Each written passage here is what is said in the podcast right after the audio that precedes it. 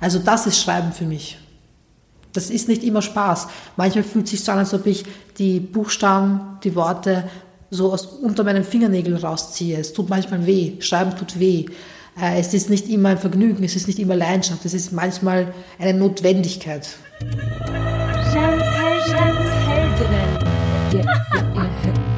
Darf ich das? Kann ich das? Mag ich? Mach ich?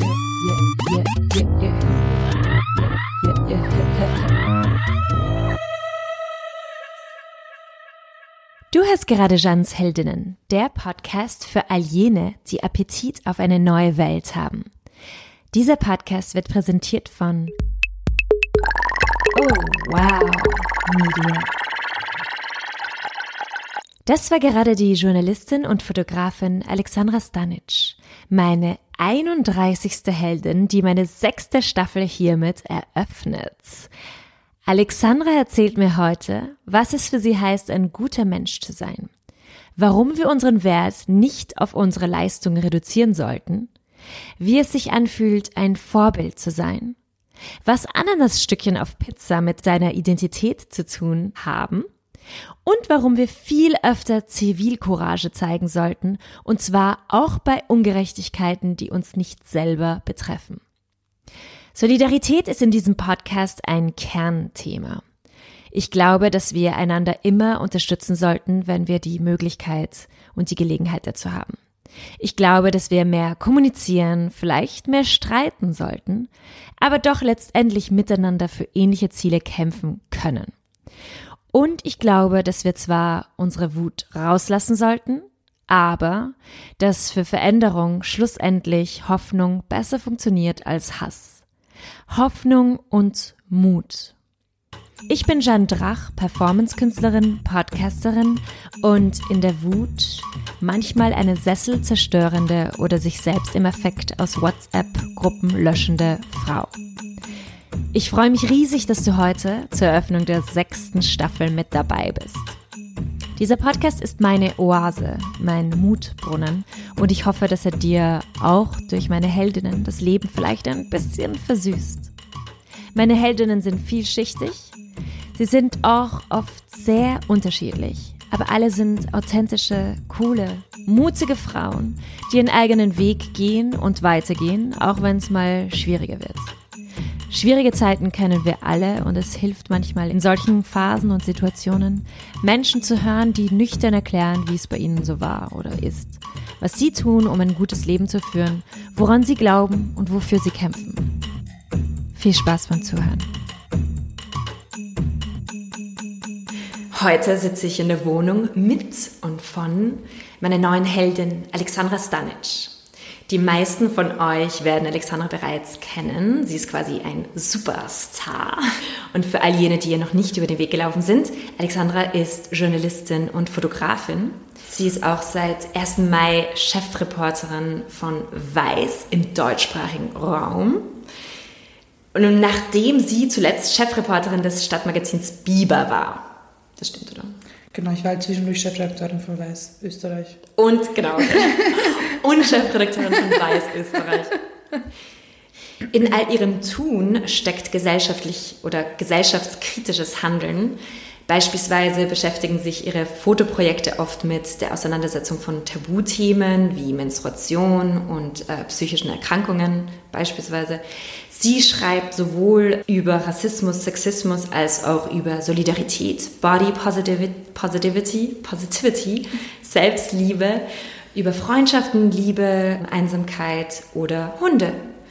Auf Instagram, wo du teilweise über 4000 Likes auf deine Post bekommst, veröffentlichst du Essays. Also du nennst es Essays über diese unterschiedlichen Themen Manchmal findet sich auch ein wunderschöner Fragenkatalog mit äh, wahnsinnig pointierten Fragen. Und ich mag hier jetzt mit einer Frage von dir anfangen, okay. die du mal gestellt hast. Und zwar eine sehr schwierige Frage, okay. meiner Ansicht nach. Bist du ein guter Mensch? Und dann muss ich natürlich noch hinzufügen, warum? Mhm, mhm. Okay, also erstmal Hallo von mir. Ähm, äh, ich freue mich voll, dass ich da sein darf. Äh, ob ich ein guter Mensch bin? Ich glaube schon. Ja, doch, ich bin ein guter Mensch, weil ich ähm, Missstände aufzeige, weil ich mich für ein, ein, ein besseres Miteinander einsetze auf täglicher Basis, weil ich Zivilcourage zeige, immer dann, wenn es geht und auch dazu aufrufe, das aktiv zu machen, weil ich, äh, weil ich dazu, andere dazu motivieren möchte, dass sie sich mit der Politik auseinandersetzen in Österreich und weil ich aber auch ganz viel selber reflektiere und weiß, dass es zu einem guten Menschen noch dazugehört, dass er Fehler macht und diese Fehler dann auch eingesteht gegebenenfalls. Wie können wir Menschen insgesamt auch besser werden? Erst einmal weg von dem Gedanken, dass unser Wert äh, über unsere Leistung definiert wird. Ähm, das ist nämlich das, woran die meisten sofort denken, wenn sie darüber nachdenken, besser zu werden oder ähm, schneller, schöner, gesünder, erfolgreicher. Und ich finde, es besser sollte sich eher darum drehen, wie, welches Gefühl man Menschen gibt und, und, und welches Gefühl man sich selbst auch gibt. Und um in diesem Sinne besser zu werden, muss man ganz viel reflektieren, sich ähm, informieren, sich mit sich selbst auseinandersetzen und äh, einfach bereit sein, aus seiner Komfortzone zu verlassen. Ja. Und hast du das Gefühl, ich meine, wenn man sich so die politische Landschaft Österreichs anschaut oder die Art und Weise, wie wir mit dem Klimawandel umgehen und so weiter, hast du das Gefühl, dass sich Menschen überhaupt verändern wollen? Naja, eher nein, weil es natürlich bequemer ist, einfach in der Situation zu verharren, in der wir sind. Und äh, es auch bequemer ist, ist sich einfach kurz irgendwie drüber zu beschweren, aber nicht tatsächlich bereit zu sein, was zu ändern. Das kann gehen von Petitionen zu unterschreiben bis hin zu auf Demos gehen, bis hin zu am Stammtisch halt nicht weghören, wenn der Onkel den nächsten rassistischen Scherz reißt. Natürlich wäre es bequemer, nicht mit dem Onkel zu streiten, aber so wird sich halt auch nichts ändern. Deswegen glaube ich, dass es umso wichtiger ist, dass Menschen, die eine gewisse Reichweite haben oder die eine gewisse Form von Macht haben, diese nutzen, um Menschen auch dazu animieren, animieren sich weiterzuentwickeln und zu verändern halt auch, ja. Also wenn jemand zu mir sagt, du hast dich so verändert, ist es im ersten Moment negativ konnotiert. Und ich denke mir aber, Gott sei Dank bin ich nicht mehr die Person, die ich mit 20 war. Gott sei Dank bin ich ein anderer Mensch. Ähm, ich glaube zwar schon, dass nach ganz vielen Layern, dass der Kern eines Menschen grundsätzlich immer gleich bleibt, also der ganz tiefe Kern, aber es gibt da irgendwie so sieben, acht Schichten, die man ändern kann, wenn man möchte. Das heißt, keine Ahnung, ich nehme jetzt ein banales Beispiel, ich werde immer bis zu, einem, bis zu einem gewissen Grad äh, stur sein. Das liegt einfach in meiner Natur. Das heißt aber nicht, dass ich nicht ähm, daran arbeiten kann, dass ich mein, mein Verhalten und meine Aktionen äh, verändere. Das heißt, wenn ich weiß, ich bin stur und ich habe einen Streit mit einem Freund, einer Freundin, kann ich hinarbeiten, dass ich, dass ich nicht mich von meiner Sturheit lenken lasse, zum Beispiel. Mhm. Das geht. Das heißt nicht, dass ich nicht immer bis zu einem gewissen Grad stur sein werde, und das ist ja auch in Ordnung, sondern einfach nur, dass ich aktiv daran arbeite, dass es jetzt nicht mich und andere beeinträchtigt. Mhm. Weißt du, was ich meine? Ja, voll. Voll, voll.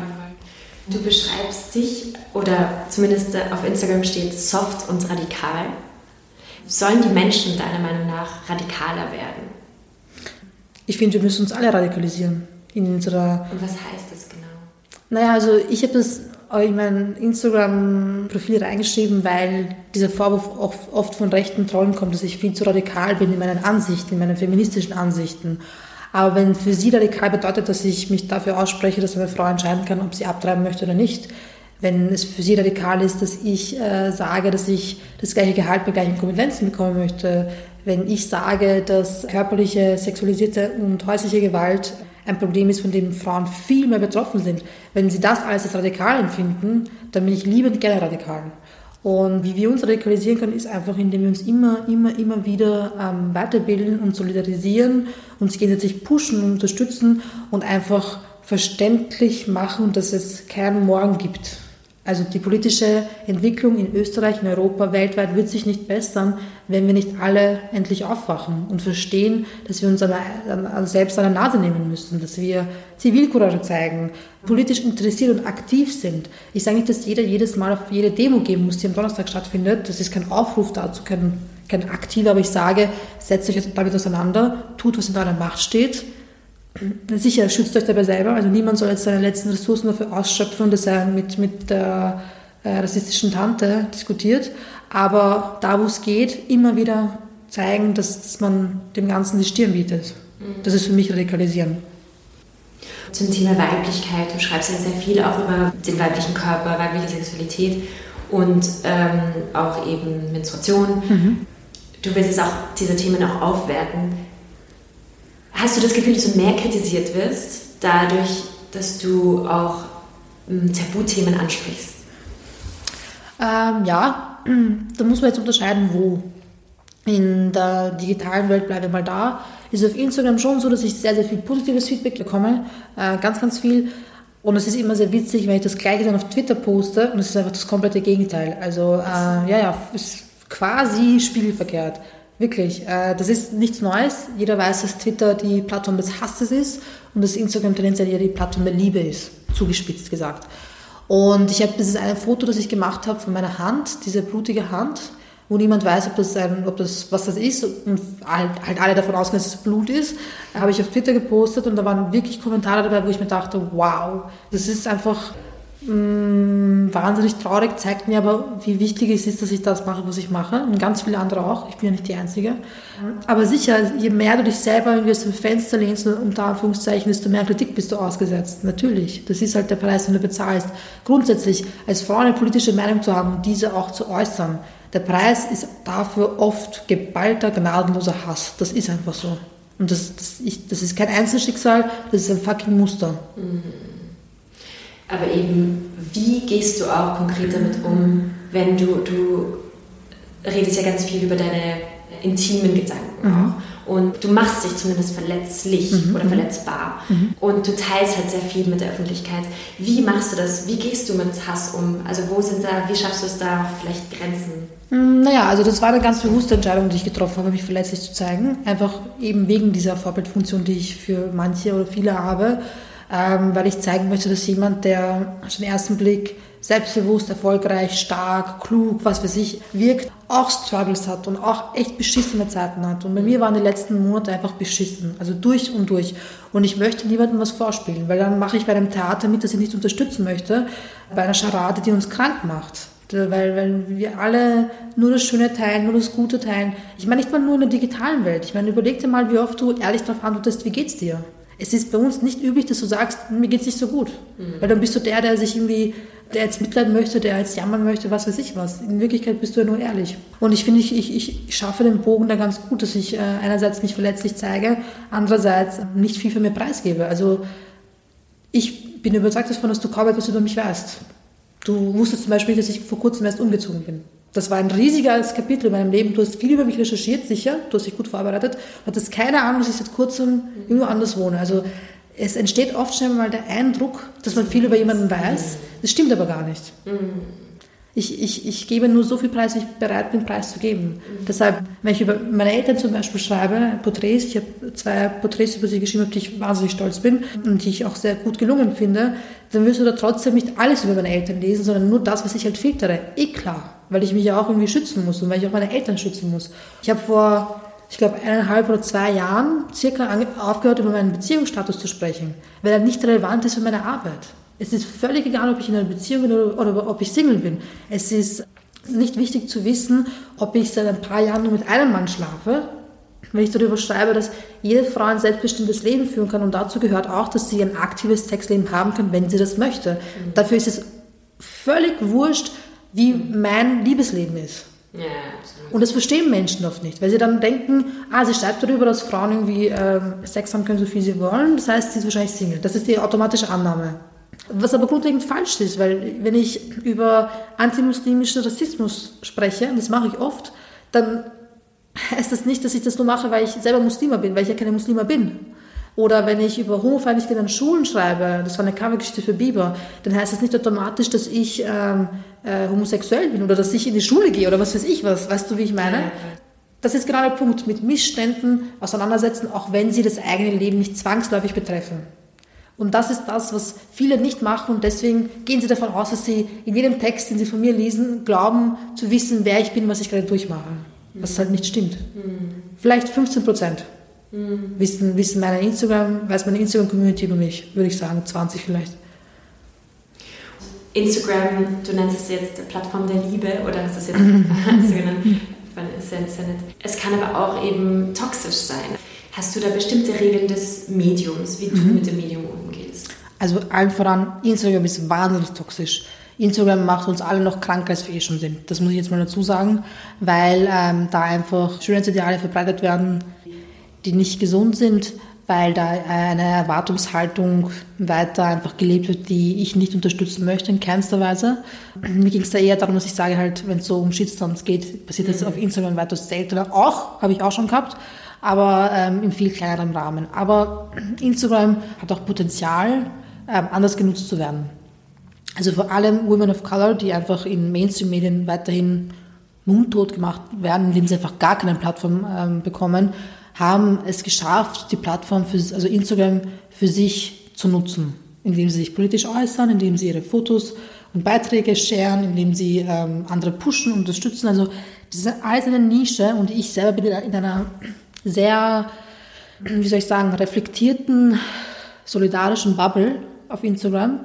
Was aber nicht heißt, dass ich nicht weiß, dass Mainstream auf Instagram noch immer bedeutet Detox-Teas, Bali, Yoga, weiß ich nicht was, ähm, Retreat, um, wo es nicht darum geht, dass man sich irgendwie miteinander bemüht, sondern wo es darum geht, dass man jetzt die, den x-ten Lippenstift an die Frau bringt, weil dieser Lippenstift wird dich glücklich machen. Du wirst ein erfüllteres Leben haben, wenn du diesen Lippenstift kaufst. Das ist mir alles bewusst natürlich. Ich sage nur, es gibt ein Potenzial und das sieht man auch international, dass es ganz viele Netzaktivisten und Aktivistinnen gibt, die Instagram für sich entdeckt haben. Und das kann man, das, das kann man auch anders machen, wenn man möchte. Und ich bemühe mich darum, dass ich ganz aktiv, und ich bin auch so, dass ich Bloggern und Bloggerinnen zum Beispiel manchmal schreibe, hey, nutze deine Reichweite für dies und das. Ich sage nicht, dass man sich parteipolitisch äußern muss, aber es reicht schon, wenn du Wahlen aufmerksam machst. Es reicht schon, wenn du sagst, hey, zeig Zivilcourage oder verwendet das Wort behindert nicht als Schimpfwort. Das kann man machen. Wenn man, ein, wenn man 500.000 Follower auf Instagram hat, kann man das machen. dann ist es auch in Ordnung, wenn man vielleicht ein paar Stimmen hat, die das kritisch sehen, dass man sich jetzt dazu äußert. Das hält man als Person des öffentlichen Lebens aus, weil nicht jeder muss ausschließlich politischen Inhalt machen, wie ich es tue. 10% reichen. Wenn du eine Million Follower auf Instagram hast und du sagst, dass du die AfD scheiße findest, dann kannst du wahnsinnig viel bewirken, auch wenn du vielleicht das eine oder andere Kommentar bekommst, das dann nicht so cool ist, die tausend Kommentare unter den restlichen Fotos von dir, wo sie sagen, du bist wunderschön und du bist so cool und du bist so lieb und du bist so lustig, wiegen das, glaube ich, auf. Mhm. Und das ist das, was mich auch sehr oft wütend macht, dass Menschen, die Reichweite haben, diese nicht richtig nutzen. Mhm. Oder gefährlich nutzen, indem sie, also auch diese ganze sorry, aber dieser ganze Clean Eating Scheiß, ist nur die, das ist nur das nächste gestörte Verhalten zu essen. Clean Eating, wo du irgendwie drauf schaust, eben nur das zu essen, was möglichst gesund ist, also angefangen von Superfoods bis hin zu irgendwelchen Detox-Kuren oder dann fünf Tage nur fucking Säfte trinkst, die einen Haufen Geld kosten, aber nicht gesund sind. Das macht mich, wie man unschwer erkennen kann, wahnsinnig wütend. Hört's auf mit dem Scheiß. Das macht, also ich habe wirklich äh, durch meine Arbeit einfach auch sehr viel zu tun mit jungen Frauen und ich kann eins sagen, Instagram und Social Media im Allgemeinen machen das alles noch so viel schlimmer. Also junge Frauen, die sich dann irgendwie selbst verletzen, weil sie nicht genügen, junge Frauen, die aufhören zu essen, weil sie sich denken, sie sehen nicht so aus wie XY-Influencerin. Oder wenn sie aussehen wie XY-Influencerin, dann werden sie glücklich sein. Also in unserer Gesellschaft ist der Grundgedanke, du bist nur dann glücklich und gesund, wenn du schön und dünn bist wir müssen uns davon verabschieden, weil es einfach eine Lüge ist, die auch weiter auf Instagram äh, genau, genau, ja. propagiert ist ein richtiges Wort, genau. Voll. Es gibt viel Veränderung, aber der Mainstream ist noch nicht angekommen. Und ich mag auch diese, diese Body Positivity Geschichte wahnsinnig wichtig, wenn es von den richtigen Frauen auch ähm, für sich angeeignet wird. Aber ich für mich habe beschlossen, dass es nicht immer darum gehen muss, dass ich meinen Körper so liebe, sondern einfach so auch zu akzeptieren. Das ist ein Körper, der funktioniert, der ermöglicht es mir, dass ich fotografiere, dass ich schreibe, dass ich reise, dass ich laufe. Also wir konzentrieren uns oft auf das, den unwichtigsten Faktor unseres Körpers, nämlich sein Gewicht. Dabei funktionieren wir. Also unser Körper gibt uns so viele Möglichkeiten. Warum muss ich mich darauf konzentrieren, wie er aussieht? Natürlich, ich sage jetzt nicht, dass man sich nicht irgendwie gesund ernähren sollte, wenn man das möchte. Nicht, weil es die Gesellschaft sagt, sondern weil du das selber möchtest. Ich sage auch nicht, dass man sich nicht, nicht bewegen soll, in welchem Ausmaß auch immer. Also es kann von Spazieren gehen bis Tretboot fahren, bis Badminton, kann das ja alles sein, ja. Also ich will jetzt gar nicht so tun, dass Bewegung nicht wichtig für mein Leben wäre. Ist aber auch mein Leben, ja, nicht das Leben anderer. Aber einfach ein bisschen weg von dem Gedanken, dass man so aussehen muss wie, weiß ich nicht wer, um glücklich zu sein. Jetzt davon äh, jungen Frauen oder Menschen zu verkaufen, dass das das Erfolgsrezept ist zum glücklichen Leben, das nervt mich. Mhm. Du für dich mach, was du willst. You do you, wirklich. Also wenn dir Yoga, ich meine, ich mache selber auch Yoga. so ist es ja nicht. Und ich war selber auch schon in Bali vor fünf Jahren. Also ich sage nur, tut's bitte nicht so, als ob das, das das Geheimnis ist für ein glückliches, zufriedenes Leben. Ist es nämlich nicht zwangsläufig für andere. Da muss ich aber auch die andere Seite jetzt ähm, nennen, weil eine Nachricht, das ist vielleicht überraschend für viele, aber eine Nachricht hat mich wirklich getroffen, wo mir eine junge Frau um 1 Uhr in der Früh geschrieben hat, ja, Alex, also sie mag mich total gerne, und sie und ihre beste Freundin haben mich sehr gemocht, aber ihre beste Freundin mag mich jetzt irgendwie nicht mehr, weil sie meinte, ja, der Stanic-Hype ist jetzt vorbei. Und das hat mich so getroffen, weil ich, dieser Begriff von Stanic-Hype, das hat mich so, so traurig gemacht, weil ich niemals ein Hype sein wollte. Also das, was ich mache, tue ich nicht, um ein Trend zu sein, der vorbeigeht, sondern ich besitze wirklich diese relativ gesunde Portion an Größenwahn, dass ich sage, ich glaube, ich kann die Welt ein Stückchen besser machen und ich glaube, du kannst das auch. Und das heißt nicht, dass ich ein Hype bin. Das heißt nicht, dass ich auf ein Podest gestellt werden möchte. Das heißt auch nicht, dass ich jetzt irgendwie fehlerfrei bin und, und das, wie ich lebe oder was ich halt mache, für jeden funktioniert und für jede. Deshalb bin ich auch vorsichtig mit dem, wie ich also ich, ich mache sehr viel mehr Sport, als ich ihn auf Instagram teile, weil ich nicht will, dass ich Druck bei anderen erzeuge. Also ich sage gern, und das mache ich oft, dass es äh, gesund für einen sein kann, sich zu bewegen, in welcher Form auch immer. Aber ich will nicht, dass jemand, so wie ich, dreimal die Woche laufen geht, eben weil ich laufen gehe. Ich will nicht, dass dieser Druck entsteht, dass man das machen muss, weil man für sich selber entdecken muss, was funktioniert und was nicht. Und ähm, ja. Aber wie ist es insgesamt, sich auch ein Vorbild zu sein, ist ja eigentlich auch was echt Hartes, mhm. weil eben du diese Verantwortung hast mhm. und so weiter. Aber wie geht man einfach damit um, dass Menschen dich auch so lieben, obwohl sie dich mhm. nicht kennen? Mhm. Ich meine, das ist schon auch seltsam.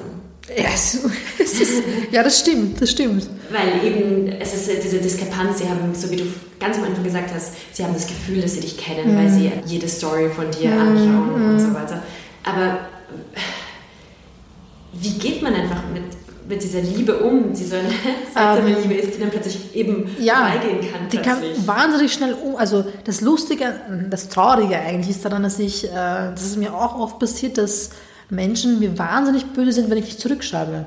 Also man muss sich vorstellen, wenn ich einen Beitrag poste, du hast vorhin genannt, dass ich so 4000 Likes habe, das ist schon relativ viel, äh, muss ich dazu sagen, also eher die obere Grenze. Ähm, aber ich, ich habe schon, also ich erreiche schon viele Menschen äh, für österreichische Verhältnisse, das stimmt schon. Und wenn ich so einen Beitrag poste, kriege ich hunderte von Privatnachrichten. Also ich werde getaggt, ich werde, äh, mir wird geschrieben, äh, auch, auch E-Mails und weiß nicht was und Kommentare und dann passiert es sehr, sehr oft, dass mir Menschen das übel nehmen, wenn ich nicht antworte. Und das thematisiere ich dann halt auch, weil mir ist es passiert, dass irgendwie im März wollte eine Followerin einen Rat von mir oder so, ich weiß es nicht, und dann habe ich nicht zurückgeschrieben und dann meinte sie, ja, na, ich bin eh nur Fake-Ass, weil also ich habe ihre Cousine auch nicht zurückgeschrieben, weil die hat mir von sexueller Belästigung erzählt und ich habe mir nicht mehr die Mühe gemacht, ihr zu antworten, obwohl ich die Nachricht gesehen habe. Und ich bin aus allen Wolken gefallen, weil ich mir dachte, wow, wie habe ich es geschafft, dass dieser Eindruck entsteht, dass ich irgendwem irgendwas schuldig bin. Das klingt jetzt im ersten Moment hart, aber natürlich tut es mir leid, dass ihre Cousine sexuell belästigt worden ist, selbstverständlich. Aber da muss man sich professionelle Hilfe holen. Es gibt Stellen, an die man sich wenden kann. Ich agiere als Journalistin und Fotografin. Ich, ich, und wenn ich auf jede Nachricht, die ich bekomme, antworten würde, dann würde ich tatsächlich den ganzen Tag nichts anderes machen. Und das ist das, was Menschen unterschätzen. Sie glauben, dass ich, wenn ich auf Instagram was poste, die Verpflichtung habe, darauf zu reagieren. Aber ich poste das und wenn ich möchte, reagiere ich auf nichts. Ich versuche eher vieles einzugehen, aber ich habe jetzt keine Bringschuld, irgendwem auf irgendwas zu antworten. Und dadurch wird aus dieser Liebe schnell mal irgendwie so Antipathie, habe ich das Gefühl. Aber das, das ist etwas, was ich sehr gerne annehme, dafür, dass ich halt einfach auch ein Privatleben habe. Also ich bin jetzt nicht gewählt, das zu ändern, nur weil irgendwer vielleicht böse sein könnte. Das sage ich jetzt mit der größtmöglichen Wertschätzung, weil ich natürlich weiß, wie das ist, wenn du auf eine Antwort wartest und ja, es ist gar nicht so leicht, ein Vorbild zu sein, vor allem, weil ich mich ja stetig weiterentwickle. Also äh, ich hätte garantiert vor zwei Jahren noch keinen Beitrag darüber geschrieben, dass ich jetzt aufgehört habe, mir die Achseln zu rasieren. Weil ich einfach mit 25 oder mit 24, nein, 26 so, woanders war, als ich es halt jetzt bin. Und ich hätte wahrscheinlich auch vor fünf Jahren nicht offen über meine Sexualität gesprochen und geschrieben.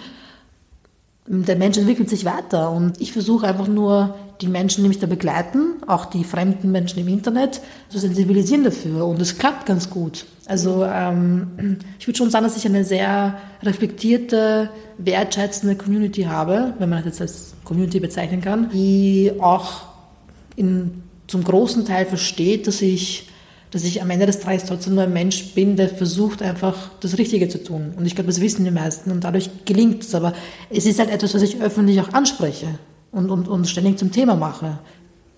Du, du hast eine sehr tiefe oder sehr spannende Beziehung zum Schreiben mhm. an sich. Du hast irgendwann mal geschrieben in einem Post, das fand ich sehr, sehr schön. Ich schreibe, um bei Verstand zu bleiben. Welche Rolle hat Schreiben für dich?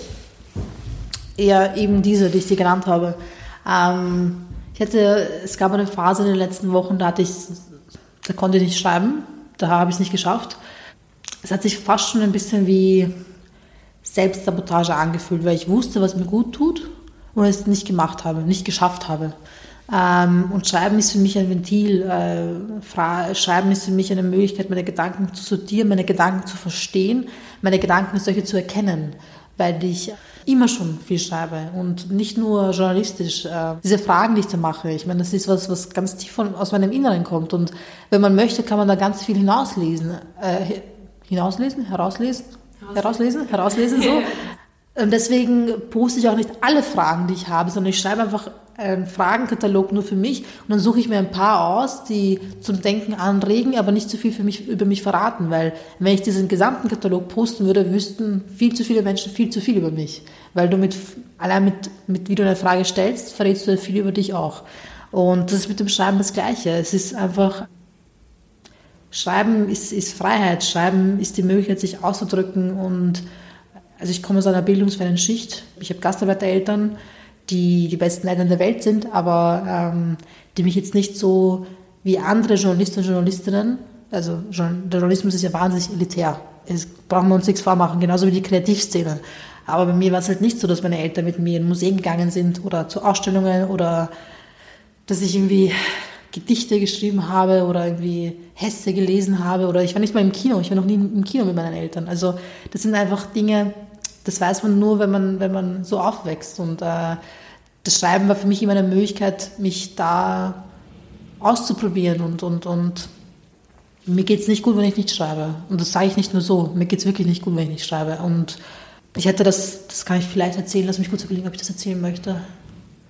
Ja, das kann ich erzählen. Äh, ich bin, dass ich aus Berlin zurückgeflogen bin, vor zwei Wochen oder so, bin ich im Flugzeug gesessen, also der Flieger hatte irgendwie drei Stunden Verspätung und ich habe angefangen zu weinen, aus verschiedenen Gründen. Einfach so eine, ich würde sagen, generelle Überforderung, um das jetzt mal zusammenzufassen. Und ich konnte nicht aufhören zu weinen. Das war sehr, sehr unangenehm, weil ich halt allein im Flieger gesessen bin und rechts von mir ein Mann, der wahrscheinlich dachte, ich habe Flugangst.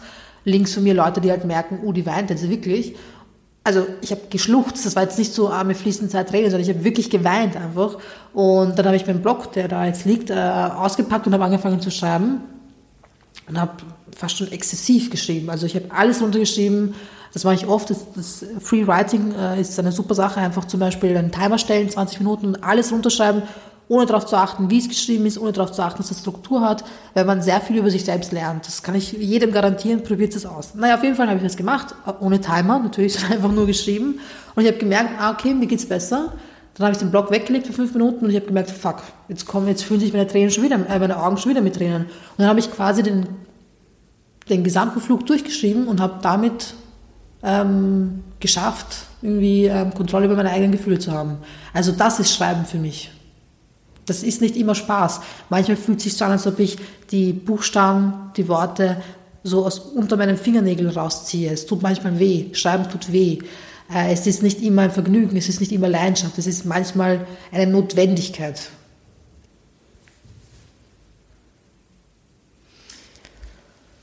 Klingt trotzdem sehr schön. Und ähm, so Identität auch. Du bist Wienerin, du hast bosnische Wurzeln. Mhm. Welche Rolle spielt denn der Bosnien-Herzegowina-Teil in dir oder in deinem Alltag auch? Mhm, gute Frage.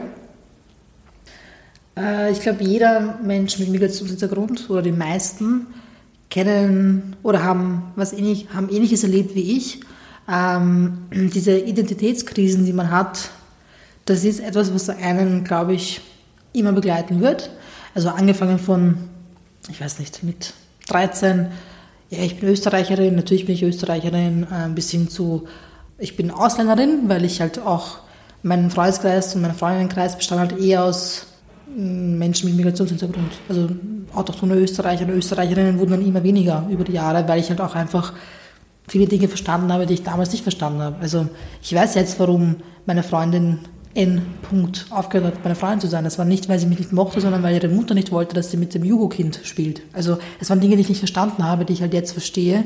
Und du wächst halt einfach damit auf, dass du anders bist. Und das zeigt sich in ganz vielen Dingen. Angefangen von Schulkollegen, die meinten, sie möchten nicht, dass ich ihre Schularbeit mit ihnen durchgehe, obwohl ich Klassenbeste bin in Deutsch, weil von dem Ausländerkind lassen sie sich doch nicht helfen, weil seine Muttersprache ist Deutsch, nicht meine. Bis hin zu ähm, Arbeitskollegen und Kolleginnen von meinen Eltern, die sich über meine Eltern lustig machen, weil sie gebrochen Deutsch sprechen. Von Beamten, die meinem Vater komplett respektlos entgegentreten, weil er halt nicht so gut Deutsch spricht. Ich kann tausend Sachen erzählen, aber das sind Dinge, die einen prägen und ähm, ich habe jede dieser Phasen durch und ähm, Bosnien war eine Station. Bosnien war, ist ein Teil von mir, aber er war auch eine Station auf meinem Weg zu meiner Identität, weil ich dann irgendwann mir schon dachte, ja gut, dann bin ich halt die Bosnierin. Wenn, wenn mich Österreich so empfängt, fuck it. Ich bin zwar hier geboren, ich spreche die Sprache besser als meine eigene Muttersprache, aber I don't need you, so. Und das Ding ist aber, du, du lebst halt hier. Das ist halt dein, dein Zuhause, ob du möchtest oder nicht, zumindest bis zu einem gewissen Grad, ja. Und in Bosnien bist du aber die Diaspora, in Bosnien bist du die Österreicherin, weil du, du bist nicht dort aufgewachsen, du bist nicht in diesem kaputten Land aufgewachsen äh, und hast viel mehr Möglichkeiten, natürlich. Also ich bin wahnsinnig dankbar, dass meine Eltern sich dazu entschieden haben, aus Ex-Jugoslawien zu emigrieren, weil ähm, ich glaube nicht, dass mein Leben, also ich frage mich schon oft, wie, wie wäre mein Leben verlaufen, wenn ich äh, dort aufgewachsen wäre, was für ein Mensch wäre ich geworden, welche Werte hätte ich. Also es ist schon gut, dass ich in Wien lebe und du kannst aber in Bosnien nicht denken, ohne traurig zu sein und wütend, weil das Land einfach nach dem Krieg, nach so vielen Jahren noch immer ruiniert ist und das macht einen traurig und wütend. Und ähm, dieser in der Luft liegende Nationalismus, die Geschichte, die nie aufgearbeitet wurde richtig, das prägt einen, ob man will oder nicht. Also ich habe das Gefühl, dass ich ganz viel von der Geschichte meiner Familie mit mir herumtrage. Und da kann man Bosnien-Herzegowina nicht wegdenken. Ganz, das ist eine essentielle Säule in meinem Wesen. Und ich fühle mich der Mehrheitsgesellschaft nicht zugehörig. Der österreichischen tue ich überhaupt nicht, weil ähm, äh, mir immer wieder auch vorgelebt wird, dass ich auch nicht dazugehöre. Also es ist witzig, ich meine, äh, nicht witzig, es ist äh, arg. Ich meine, ich, ich, Menschen, die zum Beispiel schwarz sind oder ein Kopftuch tragen oder Muslime, Musliminnen, was, was die gerade aushalten müssen hier in Österreich, das besorgt mich nicht nur, es, es, es, es, ist, es macht mich wahnsinnig wütend. Und jetzt habe ich natürlich Rassismus, Rassismuserfahrungen auch gesammelt, vor allem früher, aber auch heute muss man sich vorstellen, ich meine, ich äußere mich politisch und dann kommen zehn Männer und sagen mir, dass, dass ich die österreichische Staatsbürgerschaft nicht verdiene. Das muss man sich mal vorstellen. Sie glauben, ich habe kein Recht darauf, hier zu sein, nur weil ich nicht ihre politische Gesinnung teile. Sie glauben, dass ich ein Schmarotzer bin, der nichts arbeitet, weil ich äh, Itch also im Nachnamen drinnen stehen habe. Ähm, wenn ich in der BIM sitze und ich telefoniere mit meiner Mutter auf Bosnisch, weiß ich, dass zumindest eine Person deppert schauen wird. Und das ist schon was, wo du dir denkst, naja, okay, nicht so cool. Und dann muss ich an meine Kollegin denken, Hamdi, äh, eine, eine geflüchtete Frau aus Somalia, die Radiojournalistin war, die schwarzes und ein Kopftuch trägt. Also wirklich, das ist, womit, womit sie konfrontiert wird. Das ist nichts, das, dieses Land kann ich nicht als meine Heimat bezeichnen, solange solche Dinge immer mehr und mehr werden. Das ist einfach so. Und das kann man scheiße finden von mir, dass ich Österreich nicht als Zuhause empfinde oder nicht dankbar genug bin, weil wir Migranten und Migrantinnen müssen immer dankbar sein dafür, dass wir hier leben müssen, so als ob man sich erst ein Recht auf Menschenwürde und Sicherheit und Freiheit verdienen müsste. Das ist nämlich das Problem des Ganzen. Wenn du sagst, du musst dankbar sein, geht das nämlich einher damit, dass du das erst verdienen musst, das Recht hier in Österreich zu leben. Mm.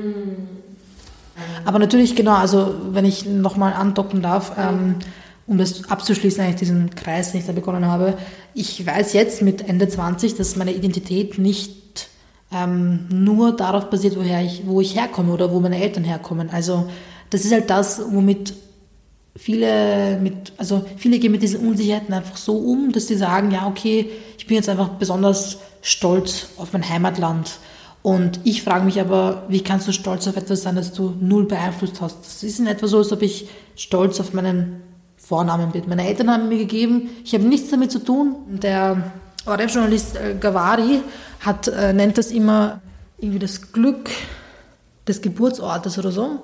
Also, wieso sollte ich stolz auf etwas sein, was ich in keinster Weise irgendwie selber erreicht habe? Und ähm, nicht jeder Patriot ist ein Nationalist, aber jeder Nationalist ist ein Patriot und die Grenze ist sehr, sehr schwammig. Und ich versuche Menschen einfach zu sensibilisieren dafür, dass sie sich nicht alleine über ihre Herkunft definieren müssen. Ein Menschen macht sehr viel mehr aus. Welche Hobbys er hat, was er gerne isst, wie oft er Pizza essen geht, wie er zu Pizza auf Ananas, äh, Ananas auf Pizza steht, ähm, wie er mit seinem sozialen Umfeld umgeht, was er studiert hat, ähm, wo die Stärken, wo die Schwächen liegen. Die Herkunft ist auch ein Teil, aber sie ist nicht der alleinige Teil. Aber ganz viele beschränken sich selbst darauf und das finde ich schade. Und ähm, ich war im, irgendwann jetzt auch wieder bei Plus 4, da ging es auch um, um den Begriff Heimat. Und der ist mir nicht wichtig, weil, weil Heimat ist für mich kein, kein Ort, Heimat ist für mich ein Gefühl. Heimat ist, ein, ist, sind, sind die Menschen, die, die mir das Gefühl geben, dass ich zu Hause bin. Das ist jetzt nicht, hat das nichts mit Tradition für mich zu tun oder irgendwie in einer Kultur, weil I don't know. Ähm, und ich sage nicht, dass man das nicht auch so empfinden kann. Ich sage nur, dass man sich halt ein bisschen differenzierter damit auseinandersetzen muss. Es gibt ja dieses Buch und es heißt, eure Heimat ist unser Albtraum. Und das kann ich nur jedem empfehlen. Da sind ganz viele tolle Beiträge von sehr tollen Menschen. Unter anderem zum Beispiel Margarete Stokowski, die ich super finde. Dann komme ich eh noch zu, zu meiner ähm, letzten Frage, mhm, mhm, die ich immer stelle. Und zwar, weil es um Heldinnen geht. Was ist für dich eine Heldin? Moment, ich lese mir nur kurz was durch. Warte yeah. mal. Ich habe nämlich was gelesen, was sehr treffend ist. Und das würde ich gern vorlesen. Also es ist von der SZ vom Magazin. Wohin mit der weiblichen Wut? Der einzige Grund dafür, warum die Welt noch nicht in Flammen steht, ist die Fähigkeit von Frauen, ihre Gefühle im Griff zu behalten. Wenn die weibliche Hälfte der Menschheit mit ihrer berechtigten Wut über Sexismus und Unterdrückung genauso umgehen würde, wie es die männliche Hälfte der Menschheit in den vergangenen Jahrtausenden getan hat, läge das Patriarchat längst in Trümmern und der Planet wahrscheinlich auch.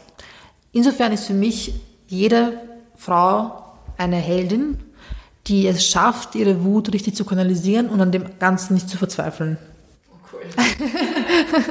ich glaube, das ist ein guter Abschluss, oder? Super. Passt. Danke dir. Voll gerne. Voll gerne. Das war die 31. Folge von Jans Heldinnen mit Alexandra Stanic. Wer noch mehr über Alex erfahren will, kann ihr auf allen Kanälen folgen. Mehr dazu in den Show Notes, also die Informationen unter diesem Beitrag. Also, in diesen turbulenten politischen Zeiten wünsche ich dir viele Mußbrunnen und wenn es geht, konstruktive Gespräche und vielleicht auch inspirierende Streits. Bitte, bitte, bitte, bitte, bitte empfehle meinen Podcast weiter, wenn er dir gefällt. Und du kannst mir auch auf iTunes oder auf anderen Kanälen eine Bewertung geben. Das ist heutzutage recht wichtig. Ich bekomme sehr viele Heldinnenvorschläge und ich freue mich immer darüber. Die Liste von tollen Frauen wird immer länger. Und auch über Feedback oder über Kritik freue ich mich. Schreib mir unter bussi at jeandrach.com oder auf Facebook oder Instagram unter jeandrach. Ja, ich danke dir fürs Dasein. Genieß das Leben, genieß deinen Körper. Guten Morgen, gute Nacht, deine Jeanne Drach. Also ich habe wirklich äh, durch meine Arbeit einfach auch sehr viel zu tun mit jungen Frauen und ich kann eins sagen, Instagram und Social Media im Allgemeinen machen das alles noch so viel schlimmer. Also junge Frauen, die sich dann irgendwie selbst verletzen, weil sie nicht genügen, junge Frauen, die aufhören zu essen, weil sie sich denken, sie sehen nicht so aus wie XY-Influencerin. Oder wenn sie aussehen wie XY-Influencerin, dann werden sie glücklich sein. Also in unserer Gesellschaft ist der Grundgedanke, du bist nur dann glücklich und gesund, wenn du schön und dünn bist. Wir müssen uns davon verabschieden, weil es einfach eine Lüge ist.